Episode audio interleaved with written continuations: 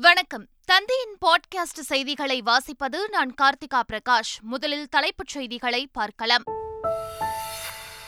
பல்லடம் படுகொலை சம்பவத்தில் ஒருவர் கைது. முக்கிய குற்றவாளியான வெங்கடேசனை நெருங்கியது தனிப்படை போலீஸ். முன்விரோதம் காரணமாக கொலை நடந்ததாக எஃப்ஐஆரில் தகவல். உதயநிதி தலையை கொண்டு வந்தால் பத்து கோடி ரூபாய் தருவதாக கூறிய உத்தரப்பிரதேச சாமியாருக்கு அமைச்சர் உதயநிதி ஸ்டாலின் பதிலடி. என் தலைக்கு எதற்கு பத்து கோடி ரூபாய்? ஒரு சீப்பு தந்தால் நானே என் தலையை சீவிக்கொள்வேன் என பேச்சு. ஒரே நாடு ஒரே தேர்தல் தொடர்பாக எந்த அதிகாரப்பூர்வமான தகவலும் இந்திய தேர்தல் ஆணையத்திடம் இருந்து வரவில்லை. தமிழக தேர்தல் ஆணையம் விளக்கம். ஏனியா இருந்து மாணவர்களின் உயர்வுக்கு வழிவகுக்கும் ஆசிரியர்கள். ஆசிரியர் தினமான இன்று நல்லாசிரியர்களுக்கு விருது வழங்கி கௌரவிப்பு. வடகொரிய அதிபர் கிம் ரஷ்ய அதிபர் புட்டினை நேரில் சந்திக்க உள்ளதாக தகவல். ரஷ்யாவுக்கு வடகொரியா ஆயுதங்கள் வழங்க இருப்பதாக சர்வதேச ஊடகங்கள் செய்தி வெளியீடு. உலகக்கோப்பை கிரிக்கெட் தொடருக்கான இந்திய அணி இன்று அறிவிப்பு. பிற்பகல் ஒன்று முப்பது மணிக்கு இலங்கையின் கண்டியில் அறிவிக்கப்படும் என பிசிசிஐ தகவல். ஆசிய கோப்பை தொடர்களில் அதிக அரை சதம் அடித்த இந்திய கேப்டன் என்ற புதிய சாதனையை படைத்தார் ரோஹித் சர்மா. அதிக ரன்கள் அடித்த சர்வதேச வீரர்களில் இரண்டாம் இடம் பிடித்தார். இனி விரிவான செய்திகள். திமுக எம்பிக்கள் ஆலோசனைக் கூட்டம் வருகின்ற பதினாறாம் தேதி நடைபெறும் என திமுக பொதுச் செயலாளர் துரைமுருகன் அறிவித்துள்ளார். நாடாளுமன்ற சிறப்பு கூட்டத்தொடர் வருகின்ற பதினெட்டாம் தேதி தொடங்க உள்ளது. இந்த கூட்டத்தொடரில் ஒரே நாடு ஒரே தேர்தல் மசோதாவை மத்திய அரசு தாக்கல் செய்யும் என எதிர்பார்க்கப்படுகிறது. இந்நிலையில் வருகின்ற பதினாறாம் தேதி காலை சென்னை அண்ணா அறிவாலயத்தில் முதலமைச்சரும் திமுக தலைவருமான மு க ஸ்டாலின் தலைமையில் திமுக எம்பிக்கள் ஆலோசனைக் கூட்டம் நடைபெறவுள்ளது. திருப்பூர் மாவட்டம் பல்லடம் அருகே தோட்டத்தில் மது அருந்தியதை தட்டி கேட்டதால் நான்கு பேர் கொடூரமாக கொலை செய்யப்பட்ட சம்பவம் அதிர்ச்சியை ஏற்படுத்தியுள்ளது. கள்ளங்கிணறு கிராமத்தைச் சேர்ந்த மோகன்ராஜின் தோட்டத்தில் வெங்கடேசன் என்பவர் தமது கூட்டாளிகளுடன் அமர்ந்து மது அருந்தியுள்ளார். இதனை தட்டி கேட்ட மோகன்ராஜ் அவர்களை அங்கிருந்து விரட்டியுள்ளார். இதனால் ஆத்திரமடைந்த வெங்கடேசன் தனது கூட்டாளிகளுடன் வந்து மோகன்ராஜ் அவரது சகோதரர் செந்தில்குமார் தாயார் புஷ்பவதி உறவினர் ரத்னமாள் ஆகியோரை கொடூரமாக வெட்டி கொன்றுவிட்டு தப்பி சென்றது. போலீசார் போலீசார் வழக்கு பதிவு செய்து இந்த சம்பவத்தில் தொடர்புடைய ஒருவரை கைது செய்தது. முக்கிய குற்றவாளி வெங்கடேசன் உள்ளிட்டோரை போலீசார் தேடி வருகின்றனர். திருப்பூர் மாவட்டம் பல்லடம் அருகே மதுபோதையில் மர்ம நபர்களால் கொல்லப்பட்ட நான்கு பேரின் குடும்பத்தினருக்கும் தலா இரண்டு லட்சம் ரூபாய் நிதி உதவி அளிப்பதாக முதலமைச்சர் மு க ஸ்டாலின் தெரிவித்துள்ளார்.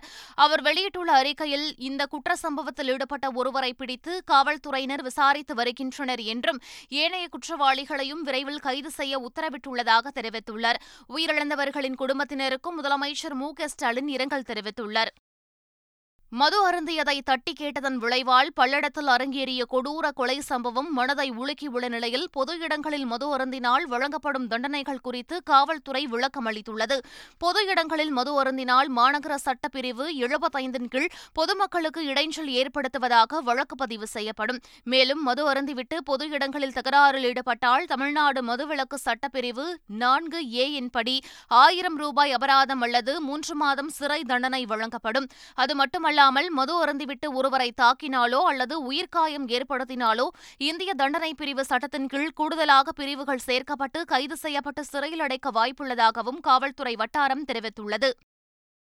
சனாதனம் குறித்த அமைச்சர் உதயநிதி ஸ்டாலினின் பேச்சுக்கு பாஜக உள்ளிட்ட பல்வேறு தரப்பிலும் எதிர்ப்பு கிளம்பியுள்ளது. இந்நிலையில் உத்தரப்பிரதேச மாநிலம் அயோத்தியைச் சேர்ந்த பிரபல சாமியார் பரமஹம் சாச்சாரியா அமைச்சர் உதயநிதியின் படத்தை வாளால் கிழித்து தீயிட்டு கொளுத்தினார். உதயநிதியின் தலையை கொண்டு வருவோருக்கு பத்து கோடி ரூபாய் சன்மானம் வழங்கப்படும் என்றும் சாமியார் பரமஹன் சாச்சாரியா அறிவித்துள்ளார். தன் தலைக்கு எதற்கு ரூபாய் பத்து கோடி? ஒரு சீப்பு தந்தால் நானே என் தலையினை சீவிக் கொள்வேன் என்று உத்தரப்பிரதேச சாமியாருக்கு அமைச்சர் உதயநிதி ஸ்டாலின் பதிலடி கொடுத்துள்ளார். அப்போவே நான் சொன்னேன். சொன்னதுனால பல பேரோட வைத்தறிச்சல் ஆரம்பிச்சிருக்கோம் அப்படின்னு சொன்னேன். அதே மாதிரி இந்த இரண்டு நாளாக தமிழ்நாடு மட்டுமல்ல ஒட்டுமொத்த இந்தியாவும் என்னுடைய பேச்சை பற்றி தான் பேசிட்டு இருக்கிறாங்க. இப்போதான் இன்று ஒரு உத்தரப்பிரதேசத்தில் ஒரு சாமியார். அவர் என்னுடைய தலைக்கு வேலை வச்சிருக்கிறார். யார் என்னுடைய தலையை சீவி கொடுக்குறாங்களோ அவங்களுக்கு பத்து கோடி ரூபாய் பரிசு தொகை. நான் கேட்குறேன் எனக்கு எதுக்கு பத்து கோடி? பத்து ரூபா சீ பண்ணணும்னா நானே தலையை சீவி கொடுக்குறேன் குறித்து நான் திரும்ப திரும்ப பேசுவேன் என்று அமைச்சர் உதயநிதி ஸ்டாலின் தெரிவித்துள்ளார். நிலையானது மாற்ற முடியாதது என்பதுதான் சனாதனம் என்றும் சனாதனத்தில் பெண்கள் அடிமையாக வைக்கப்பட்டிருந்ததாகவும் அவர் கூறினார். கணவன் இறந்தால் பெண்கள் வெளியே வரக்கூடாது என பல்வேறு கட்டுப்பாடுகள் விதிக்கப்பட்டதாகவும் திராவிட மாடல் ஆட்சியில் பெண்களுக்கு விடுதலை கிடைத்துள்ளதாகவும் அவர் கூறினார்.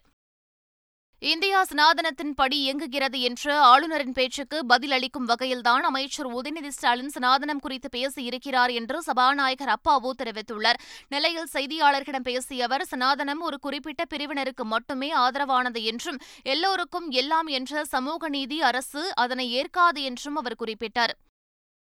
சனாதனம் குறித்து அமைச்சர் உதயநிதி ஸ்டாலின் தவறான வாதத்தை முன்வைக்கவில்லை என்று தமிழக காங்கிரஸ் தலைவர் கே. அழகிரி தெரிவித்துள்ளார். நிலையில் செய்தியாளர்களிடம் பேசிய அவர் சனாதனம் குறித்து பெரியார் அண்ணா கருணாநிதி ஆகியோர் பேசிய கருத்தைதான் உதயநிதியும் பேசினார் என கூறினார். திமுகவின் சனாதனம் தர்மம் குறித்த பேச்சுக்கு இந்தியா கூட்டணி மன்னிப்பு கேட்கவில்லை என்றால் அவர்களே தேசம் மன்னிக்காது என்று பாதுகாப்புத்துறை அமைச்சர் ராஜ்நாத் சிங் தெரிவித்துள்ளார். ராஜஸ்தான் மாநிலத்தில் நடைபெற்ற பாஜக பொதுக்கூட்டத்தில் கலந்து கொண்டு பேசிய ராஜ்நாத் சிங் திமுக அமைச்சர் உதயநிதி ஸ்டாலினின் பேச்சுக்கு காங்கிரஸ் தலைவர்கள் மல்லிகார்ஜுன கார்கே சோனியா காந்தி ராகுல் காந்தி ஆகியோர் மௌனம் காப்பது ஏன் என்று கேள்வி எழுப்பினர். இந்தியா கூட்டணி மன்னிப்பு கேட்கவில்லை எனில் தேசம் அவர்களை மன்னிக்காது என்றும் அவர் கூறினார். வாக்கு வங்கிக்காக மதத்தை பயன்படுத்தும் ஒரே கட்சி பாஜக என்பது ஊரறிந்த விஷயம் என்று அமைச்சர் மனோ தங்கராஜ் பகிரங்கமாக குற்றம் சாட்டியுள்ளார். மதத்தை பயன்படுத்தக்கூடிய ஒரே கட்சி உலகறிந்த கட்சி பிஜேபி. நாங்கள் வந்து சமூக நீதி எங்கள் கொள்கை வந்து எவ்வளோ ஸ்ட்ராங்கான வலுவான கொள்கை? அது நாங்கள் எதுக்கு வேறு எதையும் பயன்படுத்தலாம் ஒன்றும் பயன்படுத்தலாம் விநாயகர் சிலைகளை நீர்நிலைகளில் கரைப்பதற்கான வழிமுறைகளை தமிழக அரசு வெளியிட்டுள்ளது. விநாயகர் சதுர்த்தி விழாவினை கொண்டாடும் போது களிமண் மற்றும் சுற்றுச்சூழலை பாதிக்காத மூலப்பொருட்களால் மட்டுமே செய்யப்பட்ட விநாயகர் சிலைகளை நீர்நிலைகளில் கரைக்க அனுமதிக்கப்படுவதாக அரசு வெளியிட்டுள்ள அறிக்கையில் தெரிவிக்கப்பட்டுள்ளது. ஒருமுறை பயன்படுத்தும் பிளாஸ்டிக் மற்றும் தெர்மாகோல் பொருட்களை பயன்படுத்த அனுமதிக்கப்படாது என்றும் நீர்நிலைகள் மாசுபடுவதை தடுக்கும் பொருட்டு வைக்கோல் போன்ற சுற்றுச்சூழலுக்கு உகந்த பொருட்கள் மட்டுமே சிலைகளை தயாரிக்க அல்லது அலங்கரிக்க பயன்படுத்த வேண்டும் என்றும் தெரிவிக்கப்பட்டுள்ளது. தெரிவிக்கப்பட்டுள்ளது. ஒரே நாடு ஒரே தேர்தல் தொடர்பாக எந்த அதிகாரப்பூர்வமான தகவலும் இந்திய தேர்தல் ஆணையத்திடமிருந்து வரவில்லை என்று தமிழக தேர்தல் ஆணையம் தெரிவித்துள்ளது. இதுகுறித்து அளிக்கப்பட்ட விளக்கத்தில் நாடாளுமன்ற தேர்தலுக்கான பணிகளில் தேர்தல் ஆணையம் கவனம் செலுத்தி வருவதாக கூறியுள்ளது. தேர்தலுக்கான வாக்குப்பதிவு எந்திரங்கள் முப்பத்தைந்து சதவீதம் கூடுதலாக வைத்திருப்பதாக தெரிவிக்கப்பட்டுள்ளது. நவம்பர் மாதம் வாக்காளர் பட்டியல் சரிபார்க்கும் பணி தொடங்க உள்ளதாகவும் முதலில் வரைவு வாக்காளர் பட்டியல் வெளியிடப்படும் என்றும் கூறியுள்ளது. ஜனவரி மாதம் நாடாளுமன்ற தேர்தலுக்கான வாக்காளர் பட்டியல் வெளியிடப்பட உள்ளதாக தேர்தல் ஆணையம் தெரிவித்துள்ளது. நாடாளுமன்ற தேர்தல் மாநிலங்களின் தேர்தல்களை எதிர்கொள்வதற்காக அகில இந்திய காங்கிரஸ் பதினாறு பேர் கொண்ட புதிய குழுவை உருவாக்கியுள்ளது.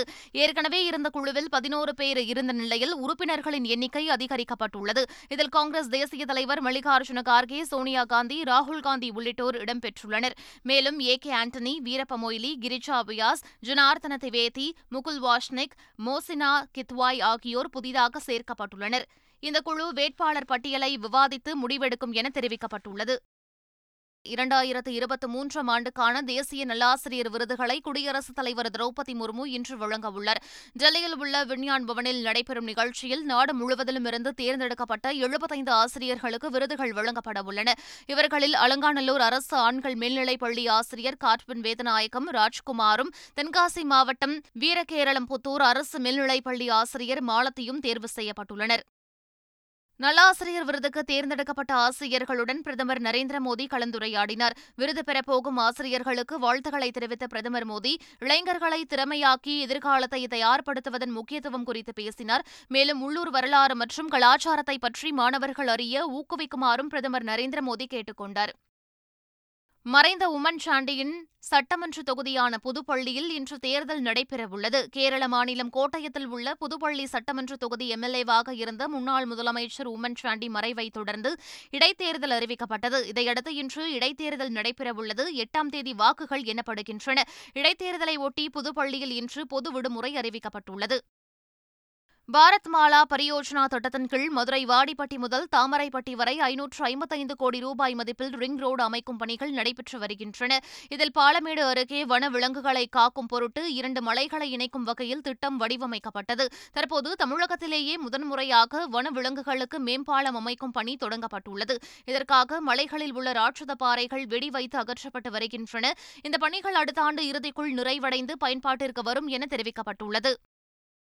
வெளிநாடுகளில் உள்ள பழங்கால சிலைகளை எம்லாட் முறையில் மீட்க சிலை கடத்தல் தடுப்பு பிரிவு போலீசார் நடவடிக்கை மேற்கொண்டுள்ளனர். தமிழக கோவில்களிலிருந்து திருடப்பட்ட முப்பத்தைந்து பழங்கால சிலைகளை வெளிநாடுகளில் இருப்பதை தமிழ்நாடு சிலை கடத்தல் தடுப்பு பிரிவு போலீசார் கண்டறிந்துள்ளனர். அந்த சிலைகளை எம்லாட் பரஸ்பர ஒப்பந்த முறைப்படி வெளிநாடுகளிலிருந்து தமிழகத்திற்கு கொண்டுவர நடவடிக்கை எடுக்கப்பட்டுள்ளது. சிறப்பு அதிரடி தனிப்படை மூலம் சிங்கப்பூரில் உள்ள சோமா சுந்தர் நடன சம்பந்தர் கருடன் உள்ளிட்ட பதினாறு பழங்கால சிலைகள் அமெரிக்காவில் எட்டு சிலைகள் ஆஸ்திரேலியா இந்தியாவில் ஏழு சிலைகள் ஜெர்மனியில் இரண்டு பழங்கால சிலைகளை இந்தியாவுக்கு கொண்டு வருவதற்கான முயற்சிகள் மேற்கொள்ளப்பட்டுள்ளன.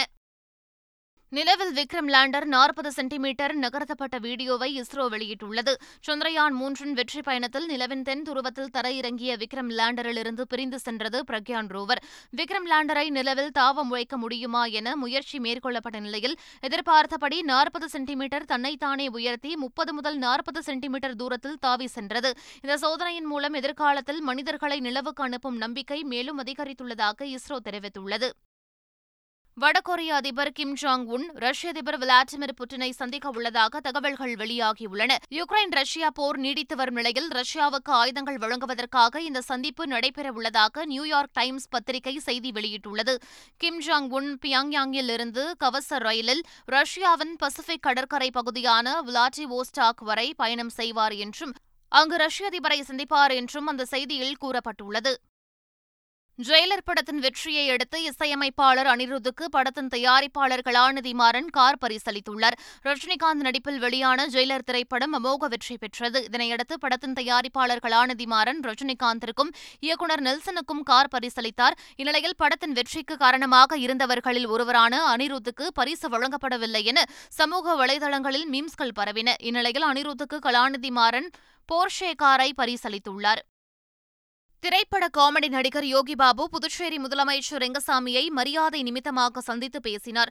புதுச்சேரி ஆரியாங்குப்பம் பகுதியில் கோவில் கும்பாபிஷேகத்தில் பங்கேற்ற நடிகர் யோகி பாபு புதுச்சேரி முதலமைச்சர் ரெங்கசாமியை சட்டசபையில் உள்ள அவரது அலுவலகத்தில் சந்தித்து சால்வை அணிவித்து வாழ்த்து பெற்றார். அப்போது நடிகர் யோகி பாபு நடித்து வரும் திரைப்படங்கள் குறித்து முதலமைச்சர் ரெங்கசாமி கேட்டறிந்தார்.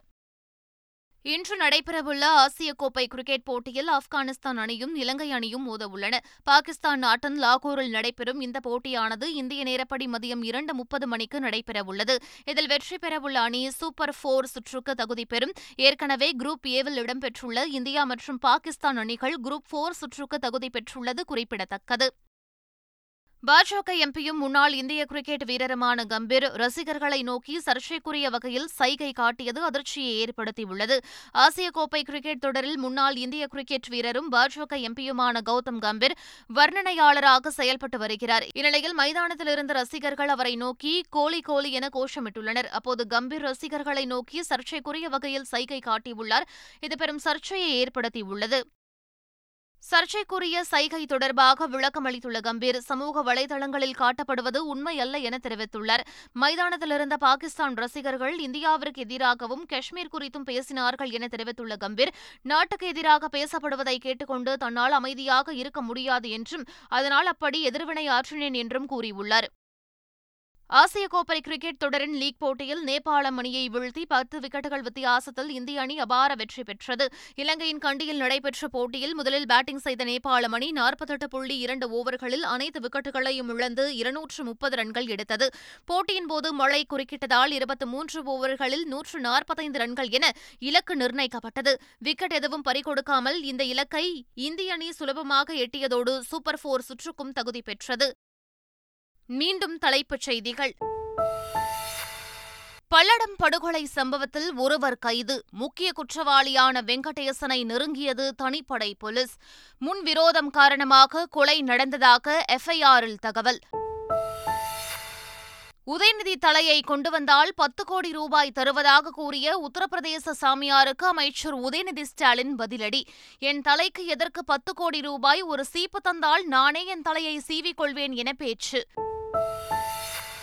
ஒரே நாடு ஒரே தேர்தல் தொடர்பாக எந்த அதிகாரப்பூர்வமான தகவலும் இந்திய தேர்தல் ஆணையத்திடம் இருந்து வரவில்லை. தமிழக தேர்தல் ஆணையம் விளக்கம். ஏனியா இருந்து மாணவர்களின் உயர்வுக்கு வழிவகுக்கும் ஆசிரியர்கள். ஆசிரியர் தினமான இன்று நல்லாசிரியர்களுக்கு விருது வழங்கி கௌரவிப்பு. வடகொரிய அதிபர் கிம் ரஷ்ய அதிபர் புட்டினை நேரில் சந்திக்க உள்ளதாக தகவல். ரஷ்யாவுக்கு வடகொரியா ஆயுதங்கள் வழங்க இருப்பதாக சர்வதேச ஊடகங்கள் செய்தி வெளியீடு.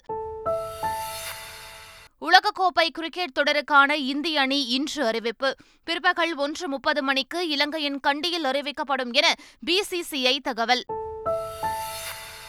ஆசிய கோப்பை தொடர்களில் அதிக அரை சதம் அடித்த இந்திய கேப்டன் என்ற புதிய சாதனையை படைத்தார் ரோஹித் சர்மா. அதிக ரன்கள் அடித்த சர்வதேச வீரர்களில் இரண்டாம் இடம் பிடித்தார். இத்துடன் பாட்காஸ்ட் செய்திகள் நிறைவு பெறுகின்றன. வணக்கம்.